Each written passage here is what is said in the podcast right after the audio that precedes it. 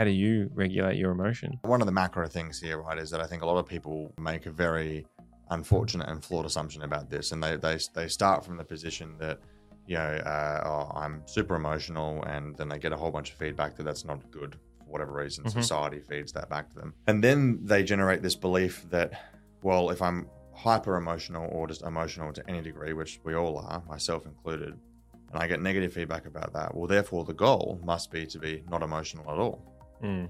and that's very inaccurate, right? Um, the reality is that um, yeah, as human beings, we're always going to be emotional. Um, the variable is not so much do we or don't do we not feel emotions; it's to what degree do we let the emotion dictate our behavior, Okay. right? So there's a subtle distinction between having and not having emotions versus having them but then not letting them dictate your behavior. But there's an intellectual component of this, like actually understanding what's happening and why. You know, what are your emotions? You know, why do we have them? you know, how do you define them? In what context do they present themselves? So there's this intellectual and you know, educational part. Yeah, and then there's a there's a more kind of um, uh, you know tactile, experiential component of it, which is well, like you know, how do you recognize that and feel that and you know, capture it in, in real time? So an equivalent might be you know if you look at a sport athlete, um, you, you Michael is always a great example. Um, he's not even really like he's he's unconsciously competent. He's Mm. so good that he's never really thinking about much. It's kind of just Yeah. happening. Um, the opposite of the spectrum is unconsciously incompetent. So most Mm. people are completely unaware that their emotions Yeah. are taking control. So it, it, this is a skill acquisition Mm. process, no different to playing a sport. And you know, a lot of people will conventionally say, well, yeah, we, we study for the intellectual component.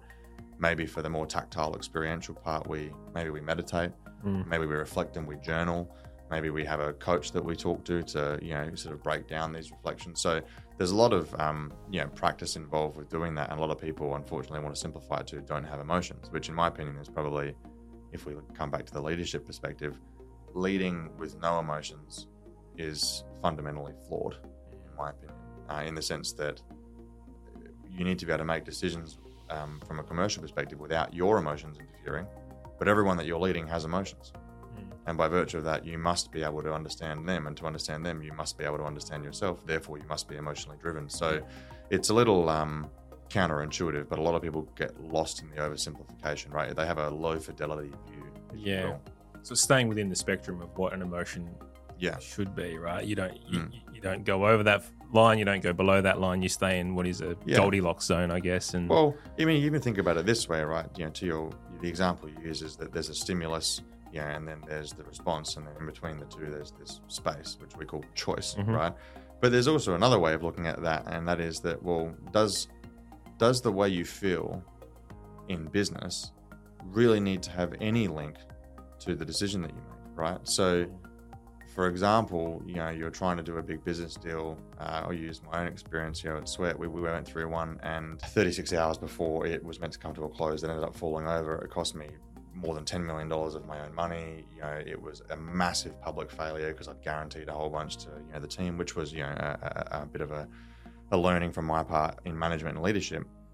In that particular scenario, I can sit there and be really angry. I can be really angry because something's got in my way sad because I've you know lost out something, embarrassed because I've just you know had failure in front of a huge bunch of people, um, and then the natural response to the, those combination of emotions would be to recluse.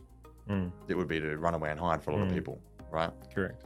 That's a terrible decision from a leadership and management perspective. Agreed. You know, if you want to set a culture that welcomes learning and failure, you have to acknowledge your own Mm, right? And so in that case, yeah, you might have stimulus, you know, choice and response, right? But the stimulus, the emotion in this particular case, you know, and the choice don't necessarily actually have to have any relation to each other. That's not necessarily a rule, you know, it's a useful principle to, to live by. But um, if you're constantly making decisions with the emotions being the key variable that you consider, well, then don't ever expect to make a lot of money in the long term because Mm. the commercial transactions, you know, if you're doing a very big deal with a bunch of investment bankers or M&A people or acquirers, they're not worried about if you're happy, sad, or otherwise. Yeah. They're worried about if the transaction makes sense. They need to feel good about it, right? But your decisions have to be quite rational and practical. They can't be emotionally driven. Do you think the skill comes from the continuation of making mistakes in that space where you learn? Or is it can you go from I mean, uh, I know we know this. You can't just go from being at one end of the spectrum to the other end of the Yeah. spectrum. In, in you have you have to get better, and that's Yeah. why they say look, it, recently uh, we did a, the podcast with Marc Randolph, Mm. um, uh, the the co-founder of Netflix, and uh, one of his quotes that he said was that you you know you learn as much. Um, well, saying that you can learn entrepreneurship from a book is the same as you, can learn playing golf from a book, right? It's you, you have to be able to play golf for Yeah. you to learn it. Do you think? Do you think the same goes with uh, controlling emotions? You just have to be in it. You have to be in amongst it. You have to be overwhelmed, build resilience, all the above. Yeah, yeah, I think to a degree. Um, again, it's like I think that's a great quote. Um, I, I'd probably, yeah, I'd probably suggest you know rather than it being kind of like one or the other, it's just it's always this combination of Yeah. both, right? Like if we look at skill acquisition in general, um, and yeah, leadership is a skill, management is a skill, uh, making decisions is a skill. These are all skills that we either we don't have them or not have them. We all have them. They just sit somewhere between being not very effective and highly effective, Mm. right? So we all sit somewhere here, and the goal is always to move more towards the the highly effective end. Um, I think when we look at business, you know, no matter how many shitty situations you put yourself in, um, and how many times you kind of win, fail, or otherwise, that's not actually going to reinforce efficient decision making, right? It's the reflection, you know, it's the consideration, it's the digestion of the feedback that you get, right? You know, if you're in a boxing match and you constantly go one way and get hit the same way every time, you can get hit 10 times, 100 or 1,000, unless you take that as feedback yeah. and want to reflect and do it. So you're going to keep getting knocked in the head, right? And so business is very similar. I mean, uh, it, now since having exited one of the organizations I founded, Sweat, and I've gone into quite a large amount of like advisory work with founders and in a mentoring or coaching capacity. It is fascinating to me how many people learn the same lesson many times, and it's kind of a that's an ironic statement in itself because if you learn it once, you really shouldn't be repeatedly yeah, learning it, right? yeah. But it, it's a really interesting um, thing to observe, you know, from an arm's length perspective, right?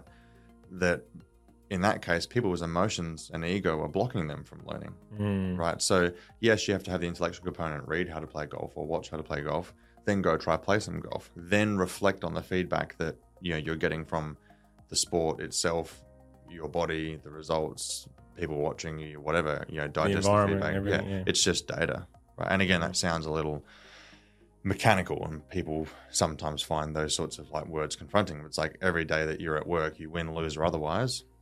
Losing is a strong word, so maybe it's win, learn, or otherwise.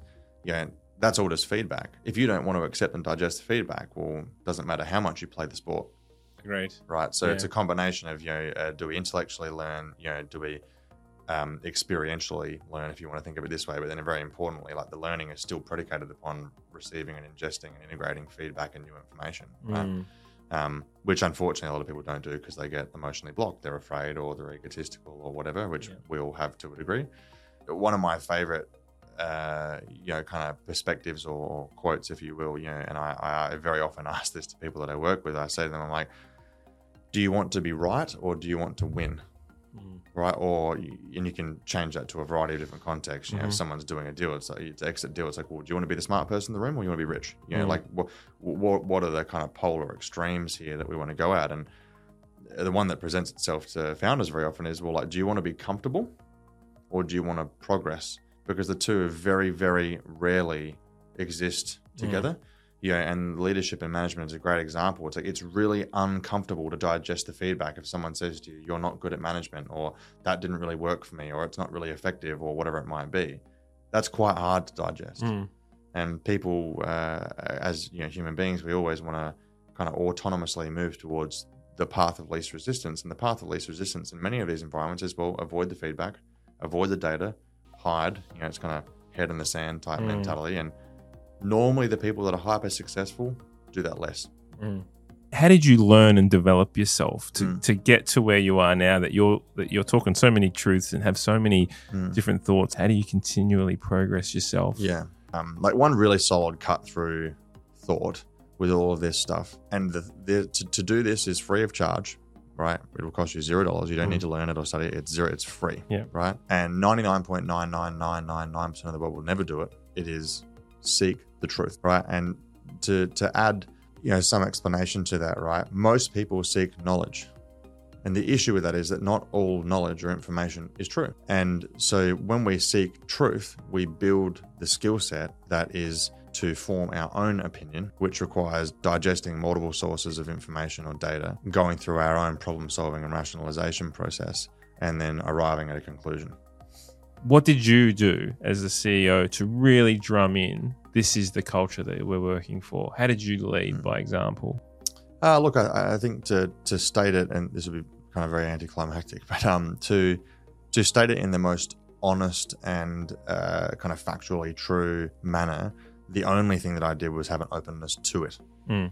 You know, so like it would be false for me to say, "Hey, I was," you know, that uh, I was a epic leader or epic manager because I was terrible for the majority of the journey. Mm. And when I say terrible, it's not that I didn't try; it's just that the learning curve is just so big. Mm. You know, um, uh, I would say that I got pretty good, you Mm. know, towards the end. Um, but I, you know, I was just incredibly lucky to be able to get access to and, and eventually become surrounded by people that were just absolutely incredibly good at their jobs. As a leader of this business, and you know, what was a non-negotiable for you? You know, we use and collect information or metrics or whatever to kind of make decisions, Mm. right? But ultimately, all of those decisions that you make or any decision made in any business is, is it has a context, right? Mm-hmm. And the context in any business is ultimately the business model, right?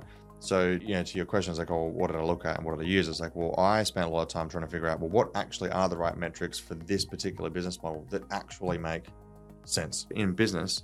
What's the name of the game? Well, make good quality decisions more often than you make bad ones for a really long time. Mm. But you, like me, we we young, we're a young CEO, right? And and I, and I look anyone that's in you know Lot Fourteen over there Yeah. doing these you know beautiful startup, fantastic tech Yep. startup, fintech, all the above, right? Yep.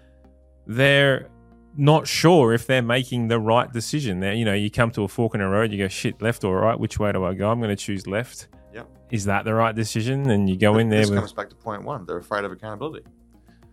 yeah. Because well, at the end of the day, like you have to choose left or you, right. You just circle back and go around the other. Part. Yeah. Because the worst choice is to passively make no choice. Yeah. So the, the biggest risk to most businesses, and especially early on, right, when they're still figuring all the, the basic junk out, right, the biggest risk is no decision. Mm. And the reason for that is because they don't have unlimited cash or time. A lot of people think it's like, oh, I'm going to sign this NDA. I don't want to share you anything. My idea is special, bespoke, rah, rah, rah. That's all crap. Yeah, Like all, and all that's crap. And all that wastes time, yeah. right? Like the important thing is like, how am I determining progress? And what am I even trying to progress towards? Yeah. But most people are not even clear on those two things. Why? Because that's bloody scary. Mm. You say, oh, I'm building some super cool piece of tech. Okay, well, how are you objectively measuring if it does what you think it needs to do? Mm. And is what you think it needs to do even what the customer wants it to do? And if they want to do that, will they even pay for it? And if they will, how much will they pay? But like that's a really simple conversation. Mm. Most people will never ever get to it because they like, oh, I'm building cool tech. Every human behavior is a reflection of an emotional need Yeah. right? So emotions are very important. A lot often, very often, they're fuel. They certainly were and still are for me in a variety of different ways, right? But again, this comes back to the like, let the emotions do their thing. Do not let them make all your decisions. how do you do that? It, did you think it's based on the type of person and their upbringing and There's a lot of variables here, right? But absolutely, if you, you know, one one of the biggest things that I learned about trying to improve decision making is if you're really having a tough time making a decision, write it all down. Because when you write it down, and, and you know, this you know, shock horror, what does writing it down do? Well, it makes us accountable to our thoughts. mm, because they're real. A lot of the time, when people are trying to make decisions in their mind, you know, on the fly, and ones that they, for whatever reason, find challenging, mm, right?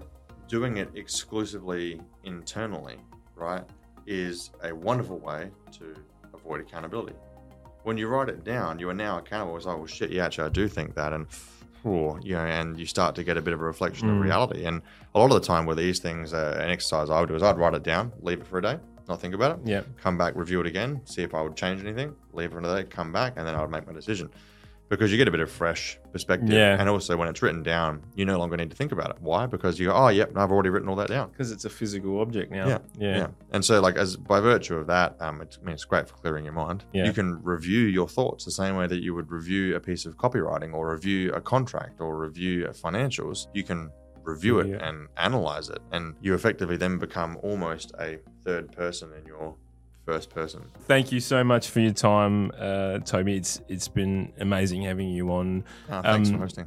Someone like look, age is not really a factor here, but someone uh, you know, as youthful as you and experienced so much with so much knowledge is is definitely a testament to you and and all the hard work that you've put in over your career. So kudos to everything that you've done and everything that you're going to do, and and and thank you um, for sharing your knowledge on the show today.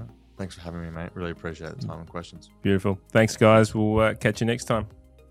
Thanks for listening to the podcast, all. You can check out the show notes if there was anything of interest to you and find out more about us at synergyiq.com.au. I am going to ask, though, if you did like the podcast, it would absolutely mean the world to me if you could subscribe, rate, and review.